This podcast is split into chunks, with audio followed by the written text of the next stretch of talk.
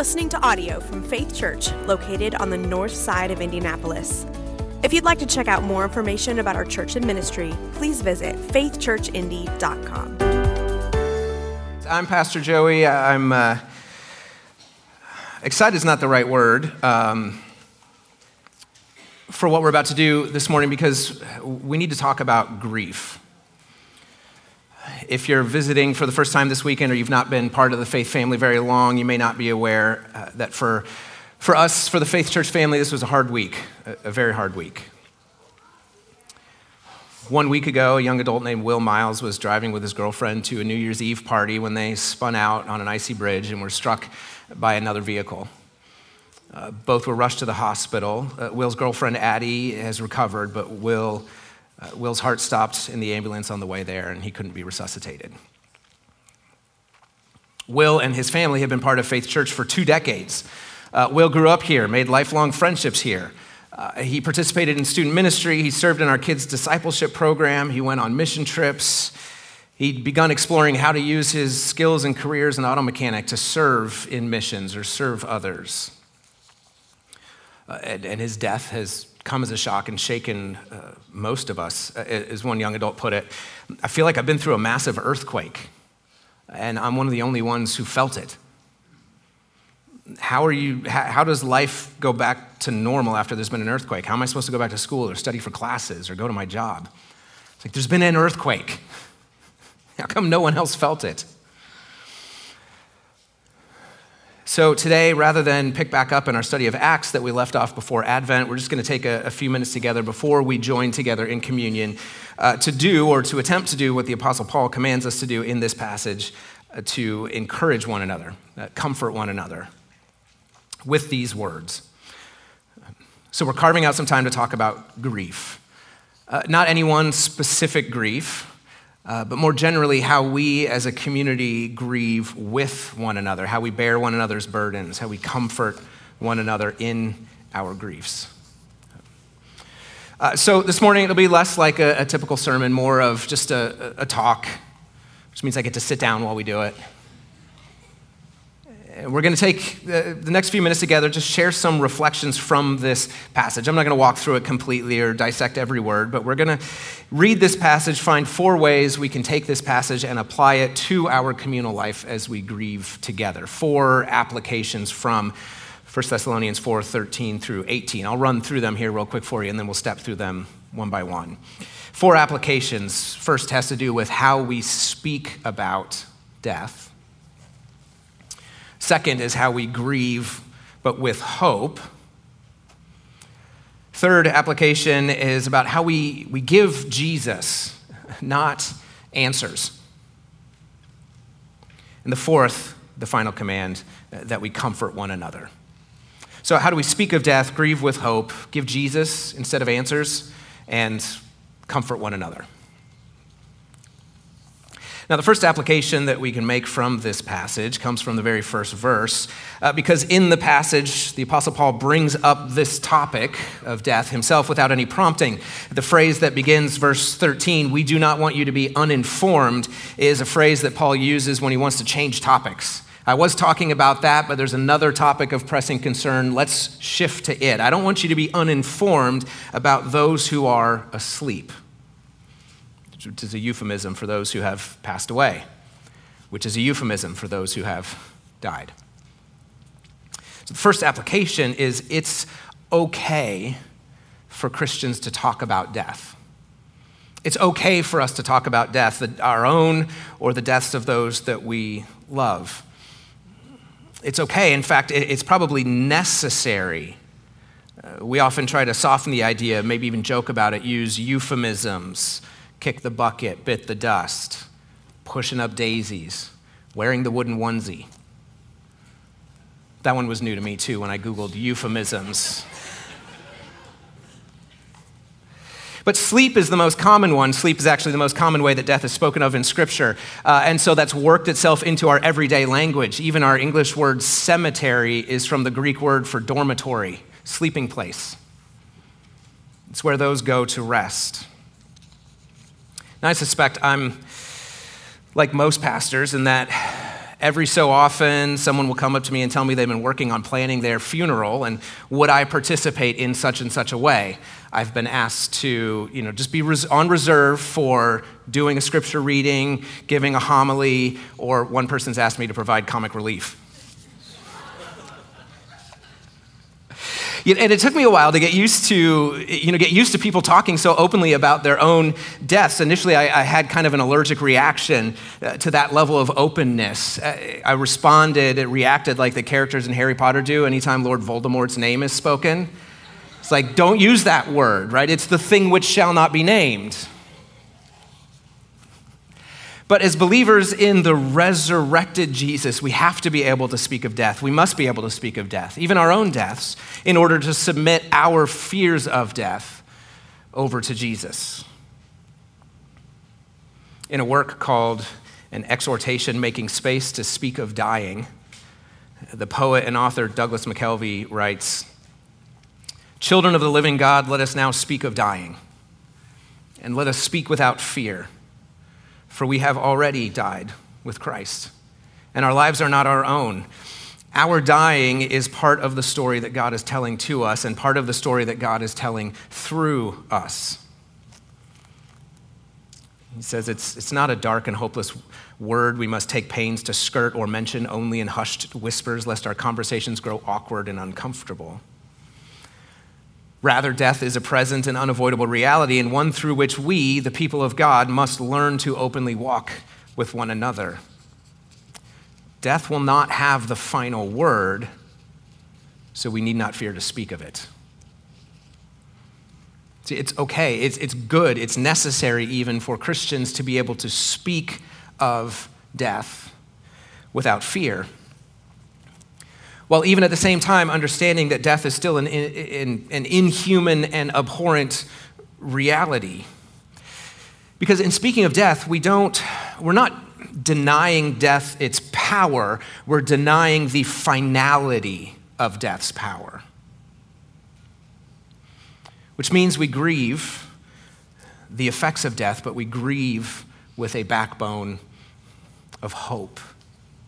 We grieve with a backbone of hope. That's the second application out of this passage to our lives. When we grieve, we grieve with hope. Verse thirteen, Paul says, "I don't want you to be uninformed, brothers and sisters, about those who are asleep, those who have died, because I don't want you to grieve as others do who don't have the hope, who don't have the same hope that we do."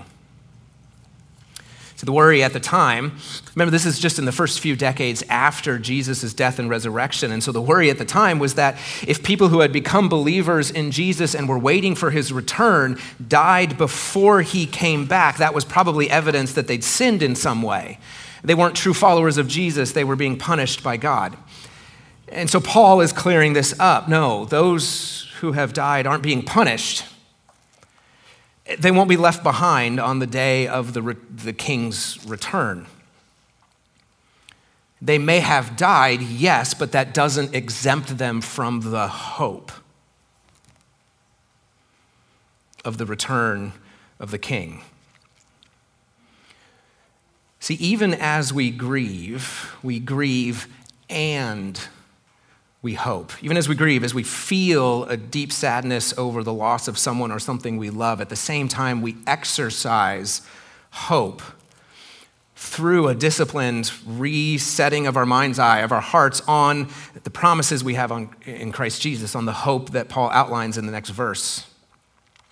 Verse fourteen, he says, "Because, for since we believe that Jesus died and rose again, even so, even more so do we believe that through Jesus, God will bring with Jesus those who have fallen asleep."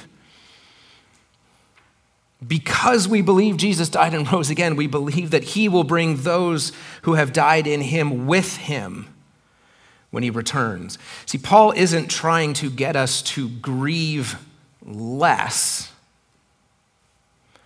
He's trying to get us to grieve differently, to grieve with hope. It's, a, it's an entirely different kind of grief, not just a different amount of grief.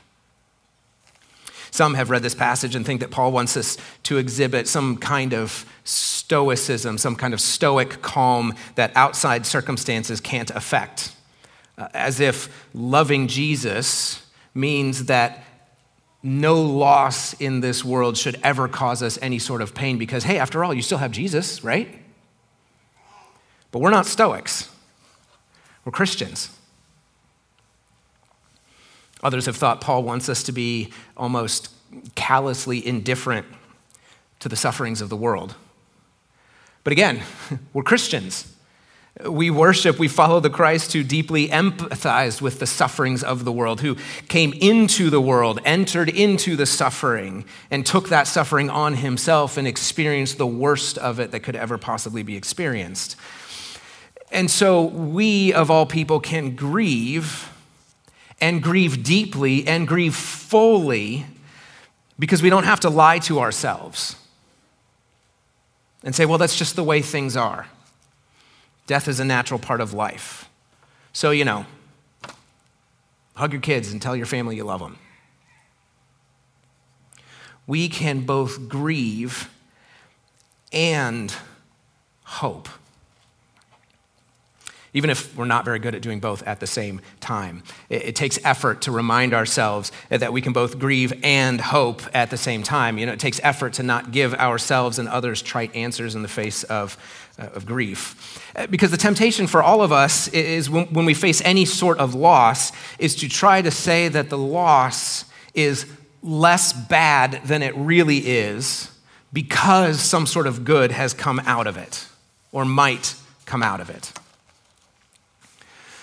But these two things can be true at the same time. Something can be both bad and have good things come out of it.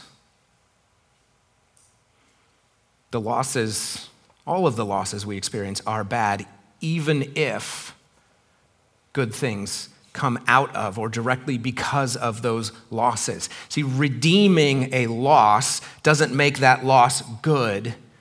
It makes that loss serve good. Because for God to defeat evil truly and completely, it's not just enough that the effects of evil be remedied or undone. Evil itself has to be made, has to be forced to serve good. And so we grieve, but we grieve with hope. Because we know, we remind ourselves, we read the words, we sing the songs that tell us again and again that even the losses we grieve will be forced to serve the good that God has in mind. Because God has and God will and God is completely defeating evil, completely eradicating death, and forcing evil to bow to and serve good. He's not just undoing it, but folding it into his own very good plan. And so we don't grieve less, if anything, we grieve more, more fully because we grieve with hope. But we have to be careful not to slide to one side of that and go only hope and not let ourselves actually feel grief. It's a third point of application from this passage. When we're with friends or family who are grieving, we have to remember we're not trying to give them answers. We're trying to remind people of Jesus. Not giving answers, we're giving Jesus. One, one of the hardest parts of experiencing the losses that our family ha- has gone through, um, the infertility and miscarriages and all that, uh, one of the hardest parts has been fielding the so-called comfort uh, we heard from others. Uh, one author I read recently said that unless we're extremely careful and conscious of our own words and our own emotions when we're in front of somebody who's grieving, ninety percent of the time, what we will say is intended to comfort ourselves, not them. And in our situation, the worst of it came from fellow believers. Hey, your baby's with Jesus now.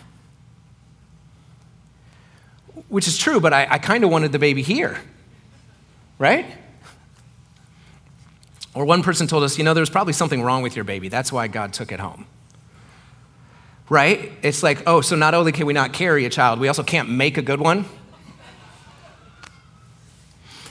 Uh, one person told us, you haven't suffered all that much in your life, so statistically speaking, you were due. because statistics are comforting. One person, I'm so sad about your loss. I don't know how you're dealing with it. I've been crying since I've heard. I'm just devastated. Subtext, would you please comfort me? Oh man, and the other pastors shared some of theirs. Pastor Tom, when his mother died and he was crying, uh, an older lady came to him and said, why are you crying? Isn't Jesus enough?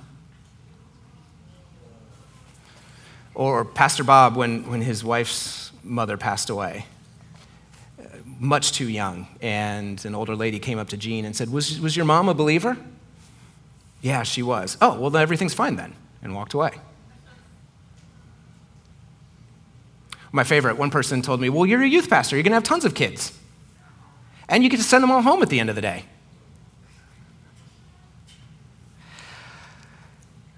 I suppose those are answers, but not necessarily helpful ones. And by the way, if you're like me and you've been on the dumb side of that, the speaking side of it,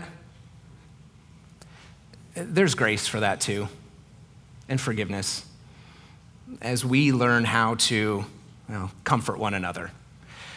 So if you've said the dumb thing, you know, Jesus covered that too. We actually, in, in some of our losses, receive more comfort from our non-Christian friends. Um, they couldn't offer us any hope or point us towards Jesus, but to a person they said, I'm so sorry, can I bring you some food?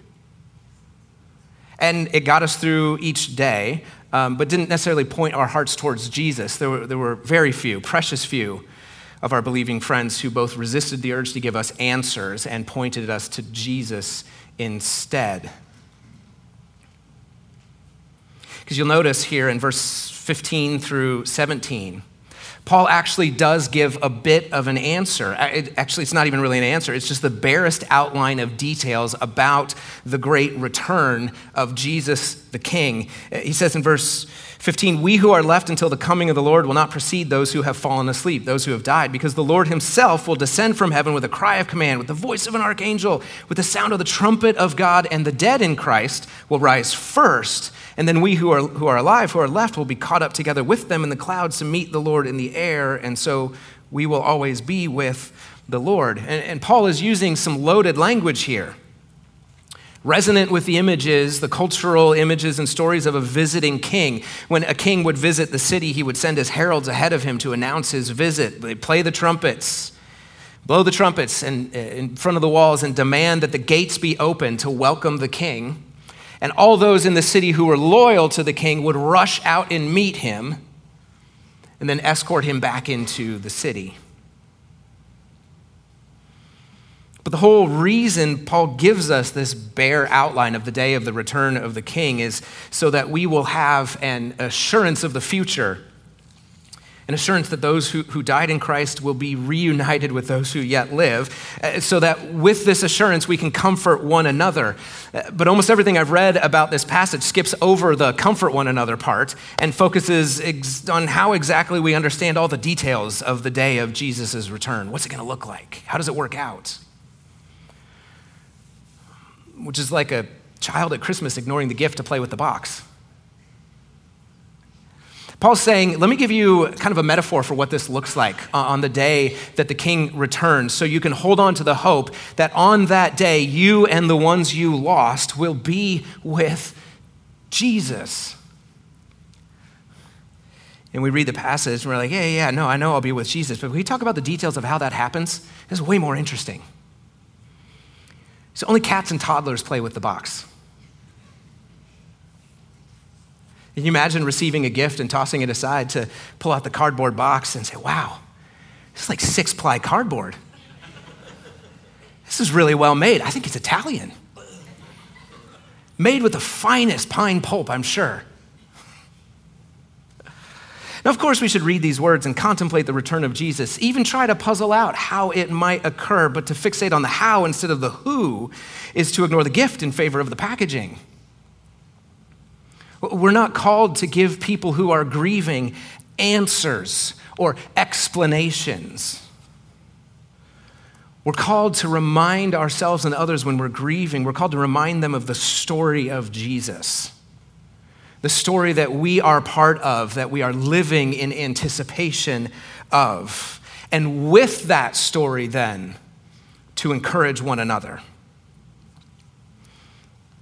I think that what's most fascinating about this paragraph as a whole is that at the end of it, Paul doesn't command us, you know, hey, so you, in light of this, be strong, take courage, do not be afraid, do not faint, take heart. He doesn't use any of those. We would expect him, after telling us about the, uh, the return of the king, to focus in on then what each of us need to do. Do not despair, be strong. But instead he says, therefore, verse eighteen, therefore, in light of all of that, because of all of that, encourage one another with these words, with these words.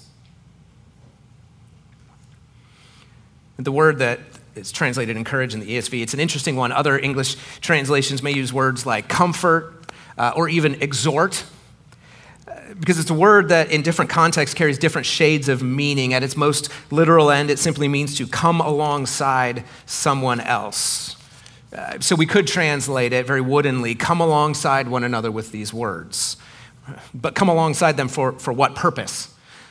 Well, in other places, it means urge someone, exhort someone. So maybe what we're supposed to do is urge one another, exhort one another with these words to cling to this hope that we have. And that's part of it. With, with those shades of meaning inside the word, here what it means is, or it's used to mean, is to tell us to take something we've been given, these words, these words about the return of Jesus, not incidentally, not the words about how Jesus might return, but that he will return. And that when he does, did you notice the order? You will first be reunited with those you've lost and then be united with Jesus. Use these words to instill courage or give strength to those who are grieving, to comfort them, which is not the same as soothing them.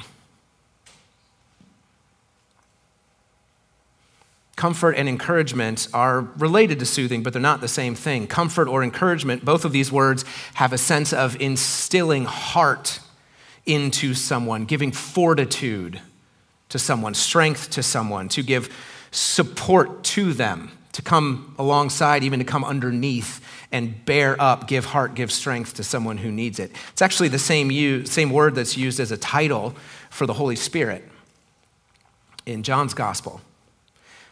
When Jesus says, I'm gonna send another helper, the Holy Spirit, I'm gonna send another comforter, a counselor, an advocate. This word, this idea, this action is what he has in mind. Coming alongside, holding up one another, carrying their burden with them, bearing their sorrows with them, instilling heart and strength into them. When we do that, we're doing, we're doing Holy Spirit work. Work that only the community of Christ can do. Paul himself tells us in his second letter to the Corinthians, which Pastor Jeff quoted in, in his prayer, that because God comforts us in all of our afflictions, we're able to comfort others in their afflictions using the same comfort with which we ourselves have been comforted.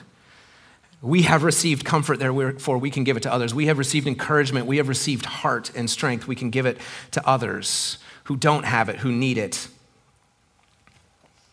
Or as Samwise Gamgee puts it near the end of The Lord of the Rings, I can't carry it for you, Mister Frodo, but I can carry you. So the final thought, final fourth application from reading this passage is that we are called, commanded to comfort one another, to give strength and heart to one another, but with these words, not with easy answers that aren't really answers, not with platitudes on the level of, it's the circle of life. When we die, our bodies feed the grass and the antelope eat the grass. So it's okay to eat the antelope, Simba. We don't theologically whitewash it either or give Sunday school answers. Hey, Jesus is enough. Why are you crying? That's not comfort. Nor do we call people to a stiff upper lip. We comfort one another by reminding one another where we are in the story, where we are as we share our true belief that death is not the end, that all of creation will be made new, that the children of God will be resurrected into eternal life in glorified physical bodies on this earth in which we will live and play and take joy, all to the glory of God, in, in community and creativity and worship and wonder and celebration forever.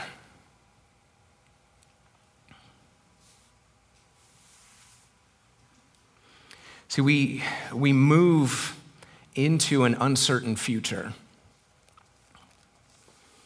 but with certainty that on that last day, on the day that the King returns, we will be reunited with those that we have lost. We will be reunited with what we have lost, and then we will join Jesus as he comes into his kingdom and as we live with him in joy forevermore. That's the story with which we're called to comfort, encourage one another. As we speak of death, but without fear, as we grieve, but with hope. And as we point ourselves and one another to the story, to Jesus, not to answers that just make me feel better while I'm saying them. So let me close. Um, I'm going to quote again the poet Douglas McKelvey, pray, a prayer that he wrote for people who want to come alongside those who are grieving, to help them grieve, but with hope. So let's pray this prayer together. Pray with me.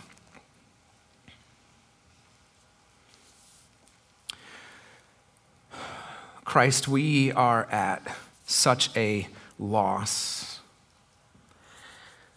We want to help, but we don't know what to do. We don't know what to say. We don't know how to act in light of everything that's changed. But we know this, we love our friends, our friends who are grieving. And we do not want to let this brooding awkwardness lead us to withdraw until over time our avoidance becomes a pattern that could leave us stranded on opposite sides of an emotional chasm. So give us wisdom, grace, and empathy, O Lord, to simply walk beside, to let our friends lead as they learn to navigate this grief, and not to ever in arrogance believe that we can somehow set them straight or make it right, or give advice that they don't need from us. Teach us how to set aside our own discomfort so that we might compassionately perceive in the context of their specific loss and their specific need what true encouragement and helpfulness would mean. And above all, let us learn to remain present in their lives, not forcing them to speak of loss, but being ever ready to listen, to share their tears, to steward their story however much they choose to entrust to us. And so let us serve our dear friends well by a close and constant willingness to bear some small part of their long burden. Help us, O Lord, to speak fearlessly of death, because it is not the end. To grieve, but not without the sure and certain hope of our resurrection from the dead, to point ourselves and our friends towards Jesus and not towards stumbling half answers designed to comfort the comforters more than the bereaved. And may we, as a community of faith, at faith, comfort one another with these words. We pray in the name of the one who suffered death so that we may but sleep through it. In Jesus' name, amen.